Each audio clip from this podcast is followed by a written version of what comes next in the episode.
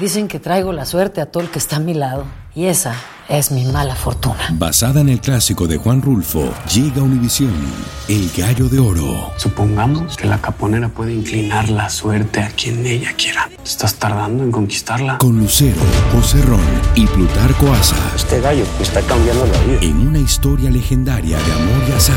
No trates de cambiarme, no lo vas a lograr. El Gallo de Oro, gran estreno miércoles 8 de mayo a las 9 por Univisión. Univisión Reporta es un podcast de euforia. Solo llevamos 30 días de enero y por tercera vez en este mes un periodista mexicano ha sido asesinado. Lourdes Maldonado López fue asesinada a tiros mientras estaba dentro de un coche en Tijuana. Pero su caso es especial ya que ella, personalmente en el 2019, fue a la conferencia de prensa del presidente Andrés Manuel López Obrador y le pidió ayuda protección. Vamos ahora a México porque allí numerosos periodistas volvieron a las calles para exigir justicia por los cinco colegas asesinados en lo que va del año. En México continúa la ola de asesinatos de periodistas delante de sus hijos. Unos sicarios balearon a Armando Linares, director del sitio Monitor Michoacán, convirtiéndolo así en el octavo periodista al que asesinan en lo que va del año. Han pasado 76 días desde el principio del año y ya han sido asesinados 8 periodistas en México. Hoy hablaremos con Leopoldo Maldonado, director regional de la organización Artículo 19, para entender qué hay detrás de estos asesinatos y qué se está haciendo para encontrar justicia. Es decir, no estamos diciendo que la palabra presidencial en automático active los gatillos que están matando a la prensa sino que genera un efecto de permisividad que estamos ya viendo replicado en varios gobiernos locales. Hoy es 18 de marzo, soy León Krause y esto es Univisión Reporta. Soy Leopoldo Maldonado Gutiérrez, director regional de Artículo 19, Oficina para México y Centroamérica. ¿Qué hace Artículo 19?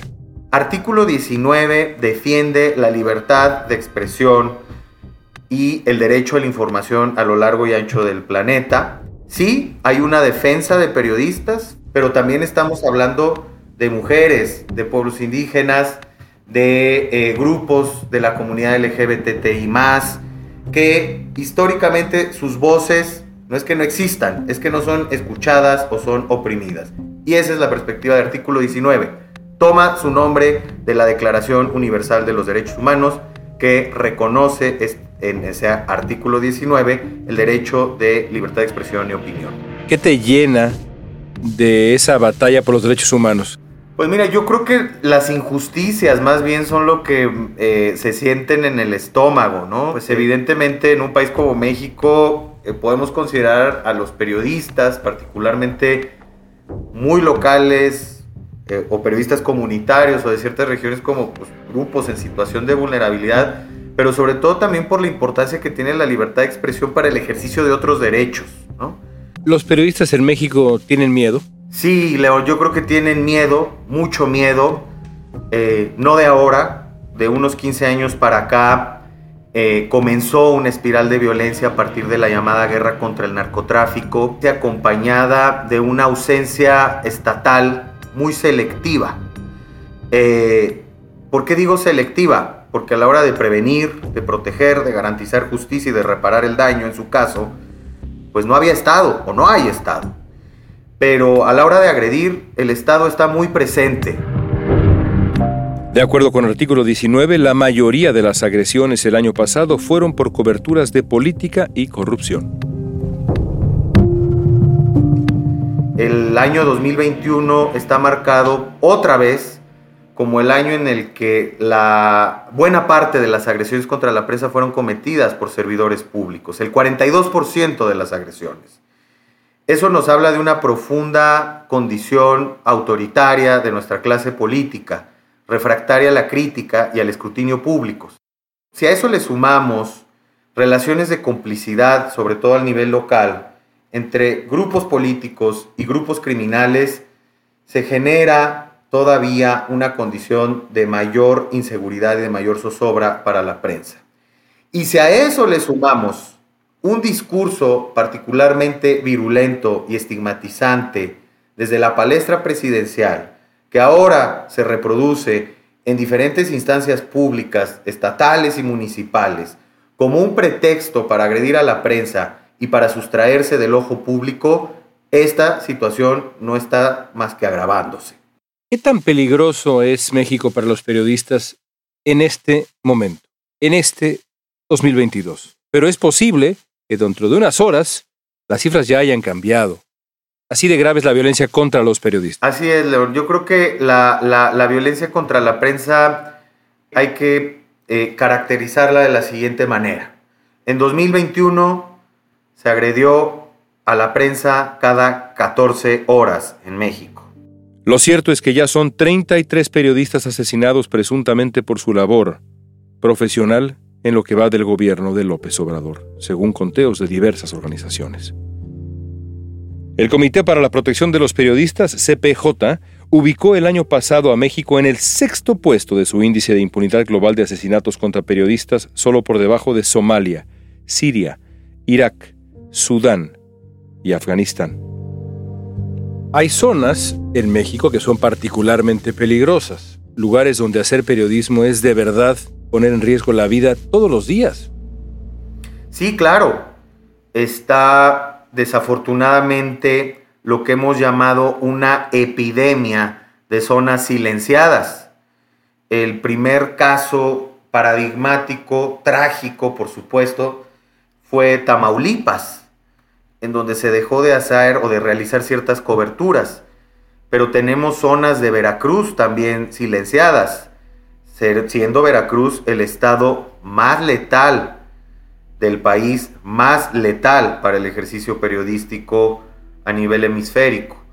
Eh, tenemos que en Guerrero están huyendo periodistas de sus localidades porque reciben agresiones y amenazas masivas ¿A qué me refiero con esto?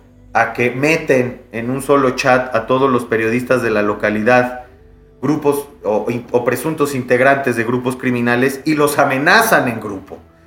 Y les dicen, dejen de cubrir esto o váyanse si no quieren perder la vida. Vemos con preocupación lo sucedido en Tijuana, donde dos de cinco periodistas asesinados en lo que va del año eh, eh, vivían y cubrían ahí temas de interés público. Vemos con preocupación Quintana Roo, que está en una guerra entre al menos cinco grupos criminales que se disputan la plaza.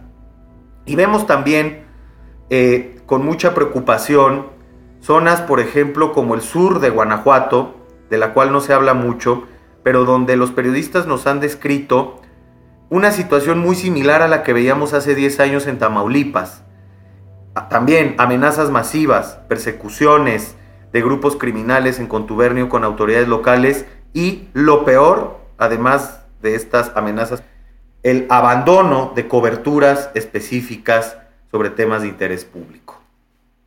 El silencio, que es una de las consecuencias graves de esto que está ocurriendo. El 2022 ha sido, Leopoldo, particularmente doloroso, ya lo explicabas. A principios de febrero, el reportero Nezahualcóyotl Cordero sobrevivió de milagro cuando la pistola del hombre que lo iba a matar se encasquilló. No pudo disparar. Vengo por ti, periodista, y te voy a matar con un perro. Leopoldo iba por él, por ser periodista. ¿Sabemos a ciencia cierta si a los periodistas los están matando como consecuencia de su trabajo en México? Eso, eh, León, tiene una fuerte condicionante en nuestro país y se llama impunidad. Y la impunidad en los crímenes en general es arriba del 90%.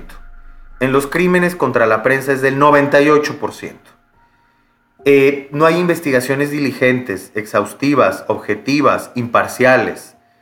Eh, se publicó en la revista Proceso como desde eh, Monitor Michoacán, medio al que pertenecía una de las víctimas fatales de este año, Roberto Toledo, quien fue asesinado a las afueras de las oficinas del medio, están señalando como posible cómplice de este asesinato nada más y nada menos que a los ministerios públicos y al fiscal de Michoacán. Exhibir corrupciones de gobiernos corruptos, de funcionarios y de políticos corruptos, el día de hoy nos llevó a la muerte de uno de nuestros compañeros. Hoy finalmente las amenazas se cumplen y uno de nuestros compañeros perdió la vida a mano de tres personas que llegaron, le dispararon de manera ruin, de manera cobarde. Es decir, saber a ciencia cierta, a partir de investigaciones que profundicen, de elementos forenses incontrovertibles, eh, si el trabajo periodístico es el móvil principal de estos crímenes, es muy complicado. Pero lo que hemos logrado hacer desde las organizaciones como el CPJ, Reporteros Sin Fronteras o Artículo 19 u otras, es documentar con su círculo cercano qué estaba cubriendo la víctima fatal, en este caso periodista, y eh, si había recibido amenazas previas. Y a partir de esos indicios es que estamos llevando estos registros. Pero estos indicios jamás van a sustituir una investigación judicial bien encausada. Y el problema también, León, es que hay una fuerte carga política en los crímenes contra la prensa y es precisamente una práctica recurrente de las fiscalías y de los gobiernos, particularmente los locales, que en cuestión de horas ya descartan el ejercicio periodístico como móvil del crimen, sin ni siquiera haber iniciado una investigación. Organizaciones como Artículo 19 han detectado que para controlar la narrativa, algunas autoridades pretenden que crímenes realizados contra periodistas por investigar la corrupción o al crimen organizado son catalogados como asaltos, altercados, peleas, otros motivos, o niegan incluso que las víctimas hayan sido efectivamente periodistas de oficio. Sin embargo, las investigaciones independientes arrojan que en realidad, pues sí, fueron asesinados por ser periodistas, por ejercer el periodismo y por el peligro que significa para algunos que su trabajo sea difundido. En este contexto, hay una impunidad de hasta 98% en crímenes contra periodistas en México. Y a lo que más se aspira es a la detención y el enjuiciamiento de autores materiales. Difícilmente llegan las investigaciones, cuando llegan a algo, a los autores intelectuales. Aquí, León, te comparto un dato que pertenece a la Fiscalía General de la República. Según sus cuentas, el, solamente el 30% de las investigaciones de homicidios que ellos hacen sobre periodistas tiene que ver con su labor. Pero cuando hacemos un acercamiento a los casos específicos, que por ejemplo artículo 19 representa legalmente, vemos serias deficiencias en estos poquitos casos que no dudamos se reproduzcan en el resto de los casos. Por eso nos deja dudas este informe, que es un correcto ejercicio de transparencia que se debe replicar en todas las fiscalías del país, pero que al final de cuentas nos da luz sobre las deficiencias estructurales en materia de procuración de justicia y la falta de un enfoque verdaderamente especializado en las investigaciones eh, sobre delitos cometidos contra la prensa. Apenas la semana pasada el Parlamento Europeo emitió una resolución que instaba al gobierno de México y al presidente Andrés Manuel López Obrador a frenar su retórica contra la prensa, una constante en sus conferencias matutinas. Esta resolución añade la voz de este Parlamento al clamor mundial para que se refierta la situación de inseguridad e indefensión. El presidente de México contestó llamándoles borregos evolucionen, dejen atrás su manía injerencista. En eh, México hay una variable adicional que por desgracia no es menor. Me refiero al papel que ha jugado el presidente de México con su confrontación constante con la prensa. Ya nos preocupaba de por sí el candidato en su confrontación con la prensa el presidente electo ya también comenzaba a preocupar en sus señalamientos contra la prensa. Pero a partir de la primera conferencia matutina en el 3 de diciembre del 2018, marcó un parteaguas porque ya como jefe de Estado del Estado mexicano comenzó esta andanada de ataques en contra de los medios críticos. Y a mediados del 2019 dijo algo muy claro, que eh, o se estaba desde la prensa a favor o en contra de la transformación. Para él era esta dicotomía. Y me parece que si aspiramos a ser una sociedad democrática, esa no es la disyuntiva de la prensa. La disyuntiva es cubrir temas de interés público que aporten información a la ciudadanía o plegarse a los designios del poder, pero no eh, el estar a favor o en contra de un proyecto político que él encabeza. Esa es eh, una ecuación incorrecta.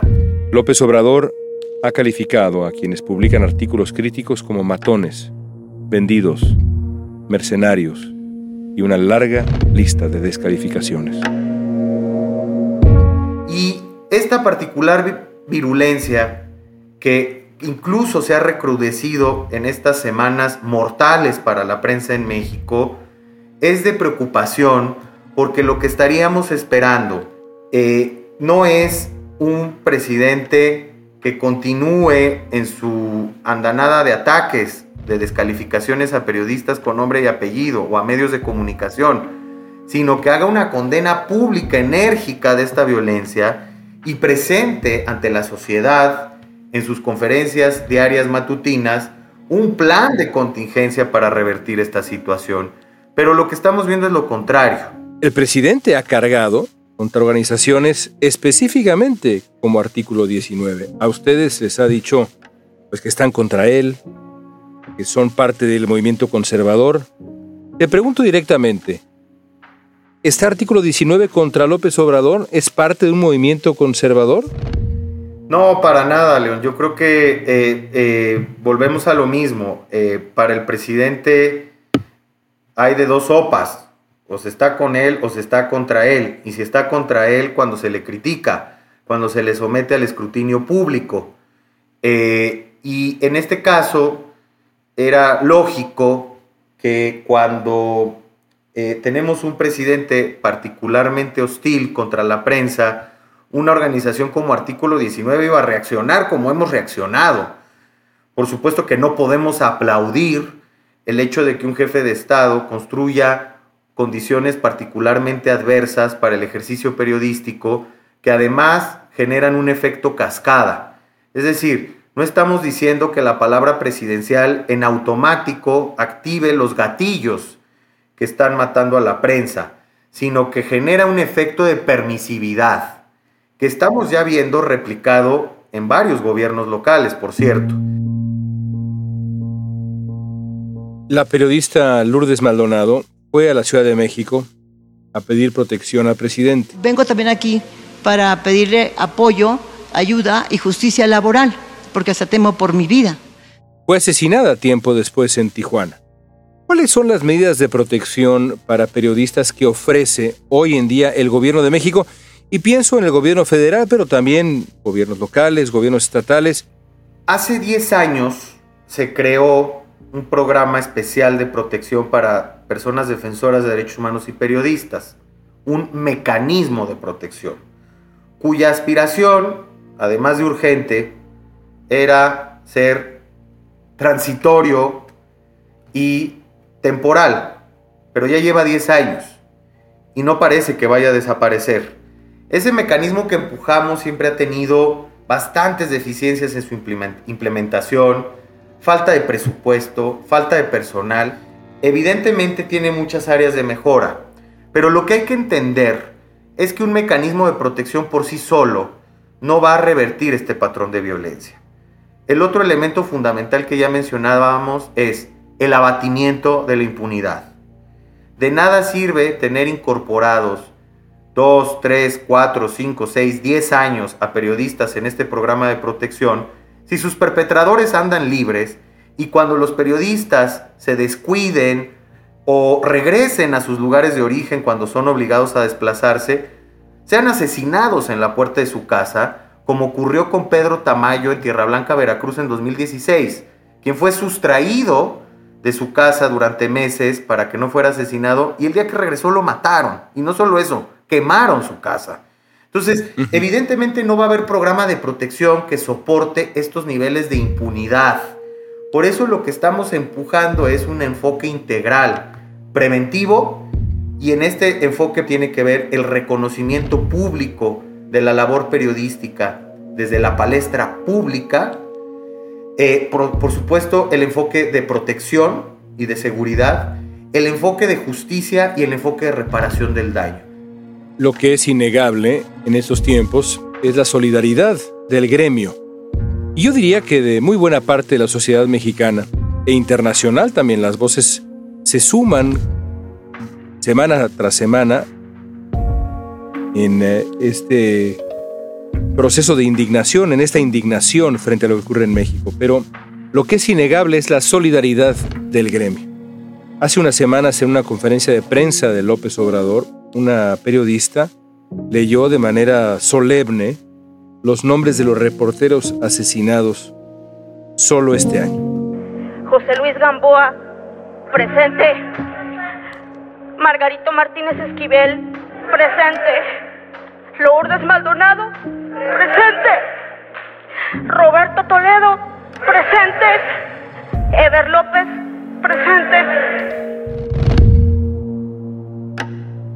Momento extraordinario, ¿no, Leopoldo? ¿Qué te hizo sentir? Pues me parece que en un gremio atravesado por muchas contradicciones internas, por muchas diferencias, por muchos agravios entre periodistas, creo que este momento eh, ha marcado un antes y un después. Y es, nos queremos vivos y vivas, ¿no? Las y los periodistas. Independientemente de las posturas, independientemente de los enfoques y de las prácticas periodísticas, de las críticas que se pueda tener a los medios de comunicación, grandes, medianos y pequeños, eh, la consigna es necesitamos mantenernos vivos, necesitamos mantener nuestra integridad personal intacta. No puede seguir esta violencia eh, por el simple hecho de tratar de informar a la sociedad, a una sociedad, por cierto, también agraviada por la corrupción, la impunidad, la pobreza y muchos, muchos lastres que venimos arrastrando. Entonces creo que el periodismo está, digamos, confluyendo en este mínimo consenso y eso, la verdad, pues eh, plantea un panorama mucho más halagüeño en medio de esta oscuridad que es la andanada de violencia que se desató.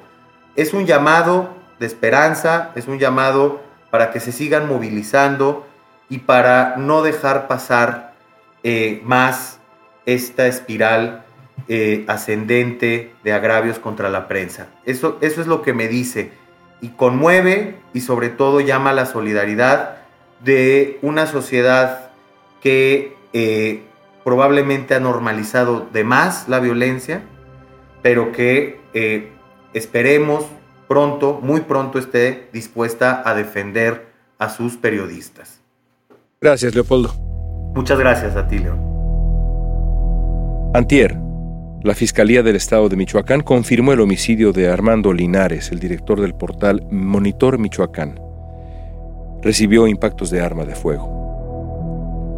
Linares fue asesinado apenas mes y medio después del homicidio del periodista Roberto Toledo, colaborador del mismo medio de comunicación. Después del crimen de Toledo en enero, Linares denunció amenazas contra él y su equipo de trabajo por haber expuesto actos de corrupción. Nosotros no estamos armados, no traemos armas. Nuestra única defensa es una pluma, un lapicero, había dicho en un video difundido tras la muerte de Toledo. El presidente de México, Andrés Manuel López Obrador, lamentó el asesinato del martes del periodista Armando Linares y negó que se trate de un crimen de Estado.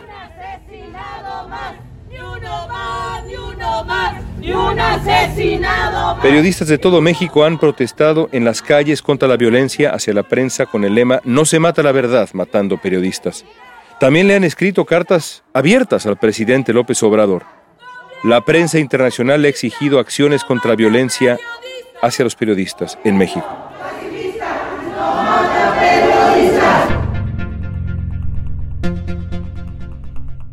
Después de escuchar el diagnóstico de la violencia contra los periodistas en México, el reto diario que enfrentan miles de colegas en México, la pregunta para ti es esta. ¿Qué tan importante es el periodismo para la democracia y la libertad? Responde usando la etiqueta Univisión Reporta en nuestras redes sociales, Twitter, Facebook, Instagram y TikTok. En la producción ejecutiva, Olivia Liendo. Producción general, Isaac Martínez. Asistencia de producción, Isabela Vítola. Música original de Carlos Jorge García. Soy León Krause. Gracias por escuchar Univisión Reporta.